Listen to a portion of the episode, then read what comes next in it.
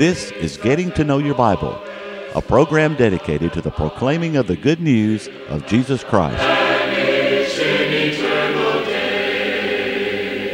Here's Billy Lambert. It is a pleasure to be with you today on Getting to Know Your Bible.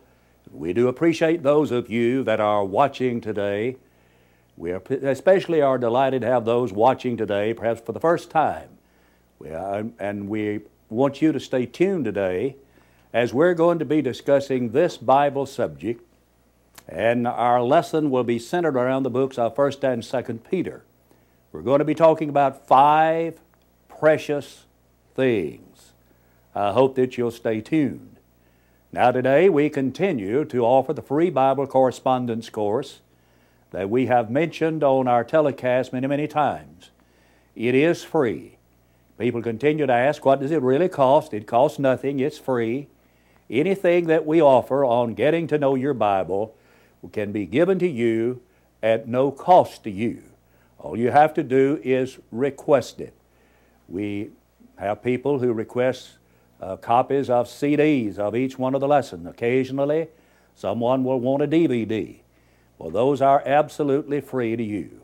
We have those who give to this work uh, on the Lord's Day to make it possible for us to be able to carry on this work and offer these things to you without cost.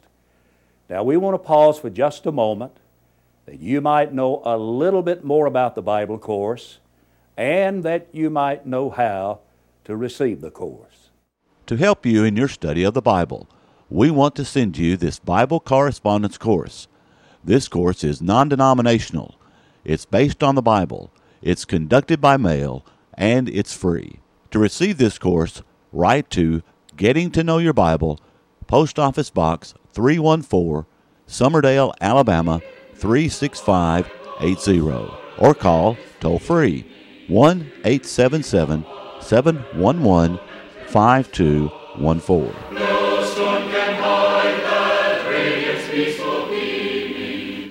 I'm going to be reading now from 1 Peter chapter 1, beginning in verse 3. Blessed be the God and Father of our Lord Jesus Christ, which according to his abundant mercy hath begotten us again unto a lively hope by the resurrection of Jesus Christ from the dead, to an inheritance incorruptible and undefiled, and that fadeth not away, reserved in heaven for you, who are kept by the power of God through faith unto salvation, ready to be revealed in the last time wherein you greatly rejoice, though now for a season, if need be. Your, in, your in heaviness through manifold temptations, that the trial of your faith, being much more precious than of gold that perisheth, though it be tried with fire, might be found unto praise and honor and glory at the appearing of Jesus Christ. That there are many things that are very precious to us. Our families are very, very precious to us. Our grandchildren are very precious. Have you ever been around a grandparent and they'll say, Have I shown you the pictures of my grandchildren? The reason they want to do that is those grandchildren are so precious to them. Our citizenship in this nation called America ought to be a very precious thing. Our freedom, the freedom we enjoy, is very precious. Maybe there's some family heirloom in your possession that belonged to some deceased relative, and it may not be worth a great deal so far as its monetary value is concerned, but it's precious to you because of the one with whom you associated.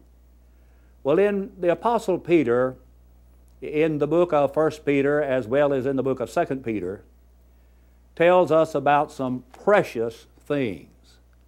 For, for example, in chapter 1 in verse 7, he, he tells us that, that our trials are precious. Notice he says again that the trial of your faith, being much more precious than of gold that perisheth, though it be tried with fire, might be found unto praise and honor and glory at the appearing of Jesus Christ. So he says, Our trials are precious. Sometimes people doubt God's goodness because of trouble that comes in their life. And trouble is a common lot of man. You know, Job 14 1 says, Man that is born of woman is a few days and full of trouble. It's going to come. But sometimes people doubt God because of the trials they have in their lives. The question is asked in Judges chapter 6 and verse 13 If the Lord be for us, why then is all of this befallen us? So never doubt God because of the trials that you have. There, there may be a reason these things have happened, and it may not be because you've done anything wrong, and it may not be because God made it happen, but it may be the circumstances that surround you have caused it to happen. But sometimes these things are needful in our lives. I want you to look again at 1 Peter 1 in verse 6 wherein you greatly rejoice, though now for a season. If need be, you are in heaviness through manifold temptation. Sometimes there's a need, it is needful that we go through the dark hours to appreciate the sunshine. And so the trials that we face are very precious. Now we need to understand that they are seasonal and they do not last forever. In 2 Timothy chapter 4 and verse 16, Paul wrote, For which cause we faint not. For though our outward man perish, yet our inward man is renewed day by day. For our light affliction, which is but for a moment, worketh for us a far more exceeding and eternal weight of glory. Paul said, The trials that I've had, the problems that I had, are just momentary. They're, they're, they're not going to last forever. And yet they lasted a great many years in the life of that great man called the Apostle Paul. But, but the trials that we have are temporary, they're seasonal, and they're also very precious. You say, well, Brother Lambert, how could you say that, that a trial or a, or a problem or trouble that comes into your life could be pe- precious? Well, one of the benefits of it, it helps to create patience in our life. James chapter 1 and verse 3 says, Knowing this, that the trying of your faith works patience. And so we need patience. And it helps us to develop a, a long suffering and a patience in our lives. But then also, the trials that we might endure in this world make us more like the Lord whom we serve. In 1 Peter chapter 4, verses 12 and 13, listen to what Peter wrote. Beloved, think it not strange concerning the fiery trial which is to try you, as though some strange thing happened unto you. In other words, it just happened to you and to no one else. Here you have a problem. You think, well, no one else has that problem. Well, listen to verse 13. He says, But rejoice, inasmuch as you're partakers of Christ's sufferings. He suffered. You follow Jesus. You may endure some suffering as well. When this, but when His glory shall be revealed, you may be glad also with exceeding joy. So we may suffer because we're Christians. We may suffer persecution because we're Christians. We may have people who mock us and belittle us. But don't worry about that. Jesus suffered. We're going to suffer. But in the end, you're going to be able to rejoice. So the trials that we have are precious because they make us more like our Lord Jesus Christ. But the trials that we endure are precious but because it causes us to place our eyes on the next life, on eternity. I'll go back to Paul's statement in 2 Corinthians chapter 4, verse 16 in the beginning. For which cause we faint not. For though our outward man perish, yet our inward man is renewed day by day. But our light affliction, which is but for a moment, worketh for us a far more exceeding and eternal weight of glory. For while we look not at the things which are seen, but at the things which are not seen. For the things which are seen are temporal, that is, they're temporary. But the things which are not seen are eternal. You see, when we have problems come in our lives, when we have those temporary difficulties, it can cause us to focus on the eternal. So it goes without saying, our trials are precious. But something else that Peter tells us that is precious in chapter 1, verses 18 and 19, is the blood of Jesus Christ. L- listen as I read. For as much as you know that you were not redeemed with corruptible things, as silver and gold, from your vain conversation received by tradition from your fathers. So you're not going to be saved, you're not going to be redeemed with things like silver and gold, but with the precious blood of Christ.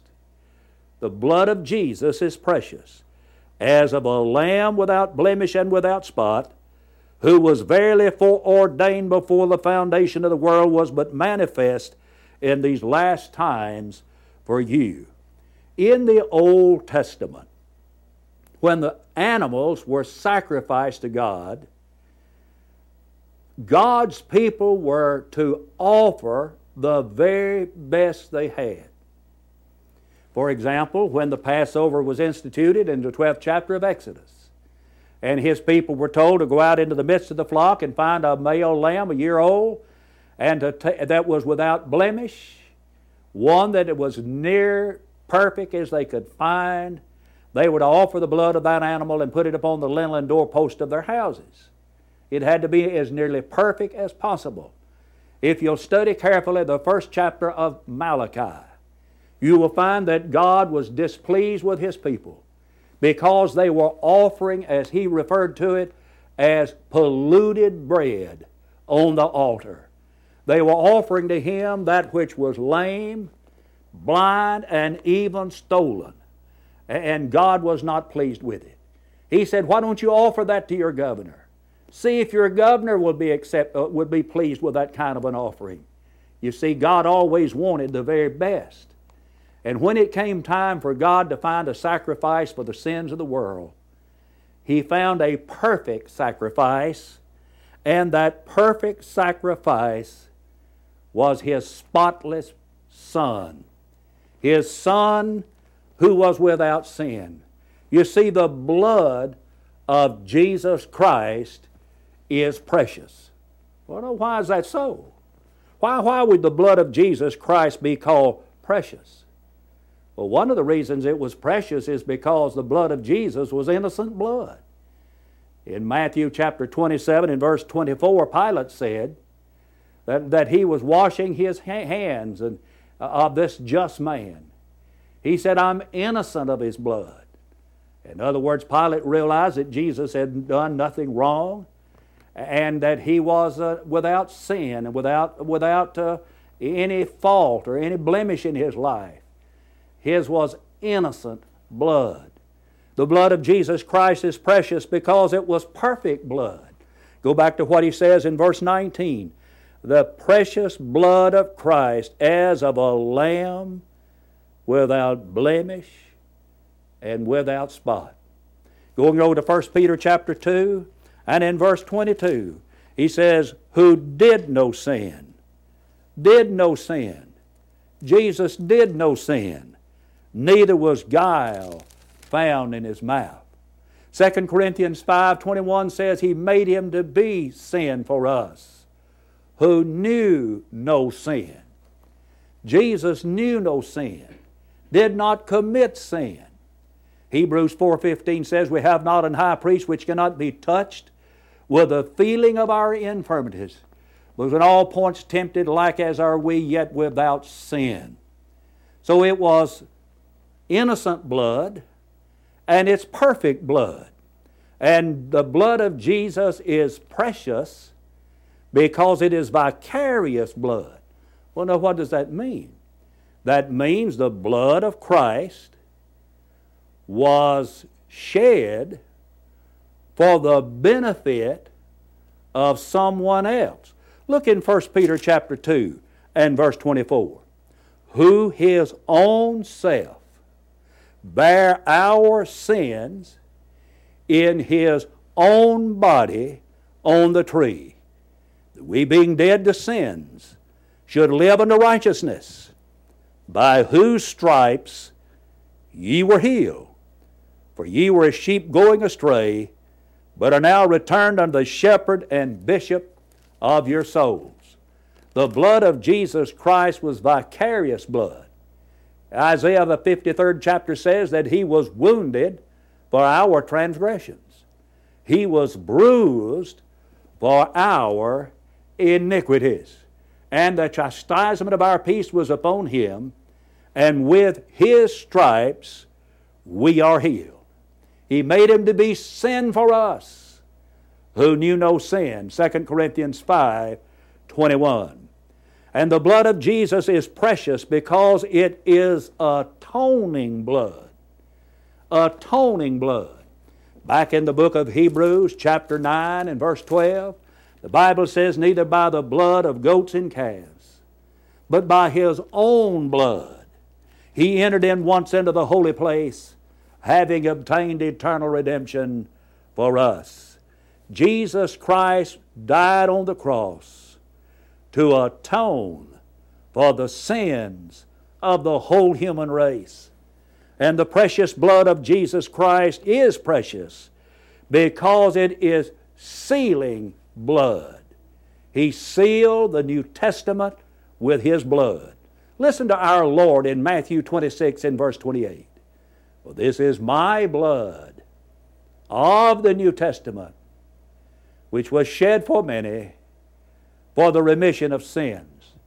When Christ died on the cross of Calvary, shedding his blood, Jesus blotted out the old law, the Old Testament law, and he gave us the new law, and he sealed that law, that covenant, with his blood. Indeed, his blood is precious. And so His blood is precious. And it is precious because it is cleansing blood. There's power in the blood. We sometimes sing a song that has this question in it What can wash away my sins? And the answer to the question comes back Nothing but the blood of Jesus. His blood is cleansing blood. In Revelation 1, verse 5, unto him who loved us and washed us from our sins in his own blood. If we want our sins cleansed, must be done in that precious blood, the precious blood. Revelation chapter 7, verses 13 and 14. The question is asked, Sir, what are these and whence came they? And he said, Sir, thou knowest, these are they that came out of the great tribulation, and have washed their robes, and made them white in the blood of the Lamb. The only way we will ever have our sins cleansed and we would be made clean and pure in the sight of God is by that fountain that is filled with blood that is drawn from Emmanuel's veins and sinners that are plunged beneath that flood will indeed lose all of their guilty stains. And so it is precious blood because it is cleansing blood. 1 John chapter 1 and verse 7 reads, But if we walk in the light, as he is in the light, we have fellowship one with another. And the blood of Jesus Christ, his Son, cleanseth us from all sin. Would we obey the gospel by believing on Jesus, by repenting of our sins, confessing faith in Christ, and by being baptized into Christ, that our sins be washed away in His blood? And if we continue to live the faithful Christian life, walking in the light, we stay cleansed, constantly cleansed in that blood that was given for the sins of the whole wide world. The blood of Jesus Christ is precious. Someone may be asking, well, Brother Lambert, if it's so precious, how can I have my sins washed away in His blood? Now, the cleansing agent is Jesus' blood. I just read you that from uh, the book of Revelation, chapter 1, verse 5. Unto him who loved us, washed us from our sins in his own blood. And when we believe in Jesus and we're willing to repent of sin in our life, we can be baptized into Christ that our sins be washed away in that blood.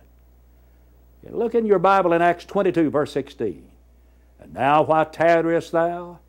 Arise and be baptized and wash away thy sins, calling on the name of the Lord. And I'd have you note in that passage that the washing away of sin comes after the act of being baptized and not before. That is, your sins are not washed away and then you're baptized. You're, you're baptized, and in the act of being baptized, you come in contact with the blood of Christ, the death of Christ, baptized into Christ, Romans 6, 3 and 4, and your sins are washed away. So Peter said, The blood of Jesus Christ is precious. Now, something else that Peter says is precious is found in 1 Peter 2 and in verse 6. Wherefore also it is contained in the Scripture Behold, I lay in Zion a chief cornerstone, elect, precious, and he that believeth on him shall not be confounded. So the foundation under the church is precious. What is that foundation?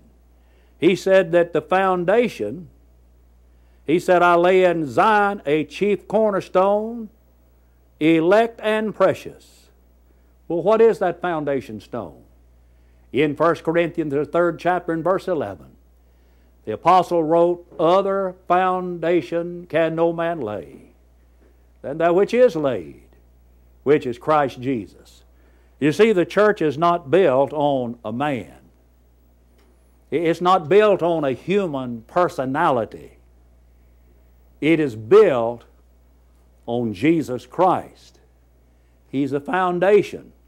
And notice that Peter said that he that believeth on him shall not be confounded. And that means disappointed. And if you would build your life on that foundation, build your life on the solid rock, you'll not be confounded and you'll never be disappointed. On Christ, the solid rock I stand. All of the ground is sinking sand. The foundation is precious. And when Jesus made the statement about the building of the church, he said, I will build my church. He said to Peter, Thou art Peter, upon this rock I will build my church. Church is not built upon Peter, but rather the, rock, the church is built upon the bedrock truth that Peter acknowledged in verse 16 of that same chapter of Matthew 16. Thou art the Christ, the Son of the living God. And it was upon the truth that Jesus is the Christ, the Son of God, that Jesus promised to build his church. Something else that the Apostle Peter tells us is precious is our faith. Go over to 2 Peter uh, chapter 1 and in verse number 1. Simon Peter, a servant and apostle of Jesus Christ, to them that have obtained like precious faith with us through the righteousness of God and our Savior, Jesus Christ. So here the Apostle Peter talks about a faith that is precious. He refers to it as a like precious faith.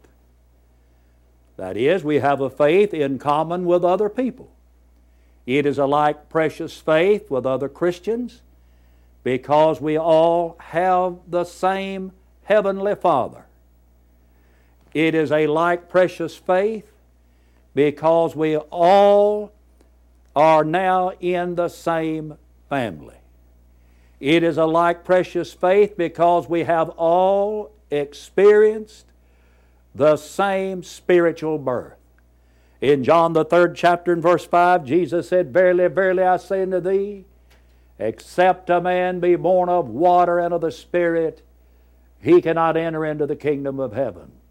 So we have the same birth, and we also have the same system of beliefs.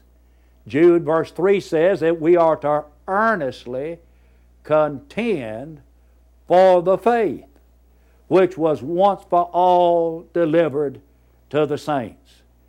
We have things today that are, are calculated to undermine the faith of those who believe in God and Christ, the Bible, and believe in the New Testament church. We have modernism on one hand, and we have liberal theology on the other. But we need to stop and think about the like precious faith. Now, Peter mentions one more thing that's precious, and this is found in 2 Peter chapter 1 and verse number 4. Whereby are given unto us exceeding great and precious promises. The promises of God are so precious. They are precious. Why are they precious? Number one, He fulfills His word. Number two, the blessings we receive when we rely on His promises. We sing a song sometimes in worship standing on the promises of God. That is, our lives are built upon His promises. He's promised that if we'll obey Him, He will save us. He's promised that if we will be faithful to Him, He will save us. He's promised that He will provide for us. He has promises are so precious. Oh, yes, there are many precious things. I want to thank you for watching today. Until we meet again, may the Lord bless you and keep you, is my prayer. Give me the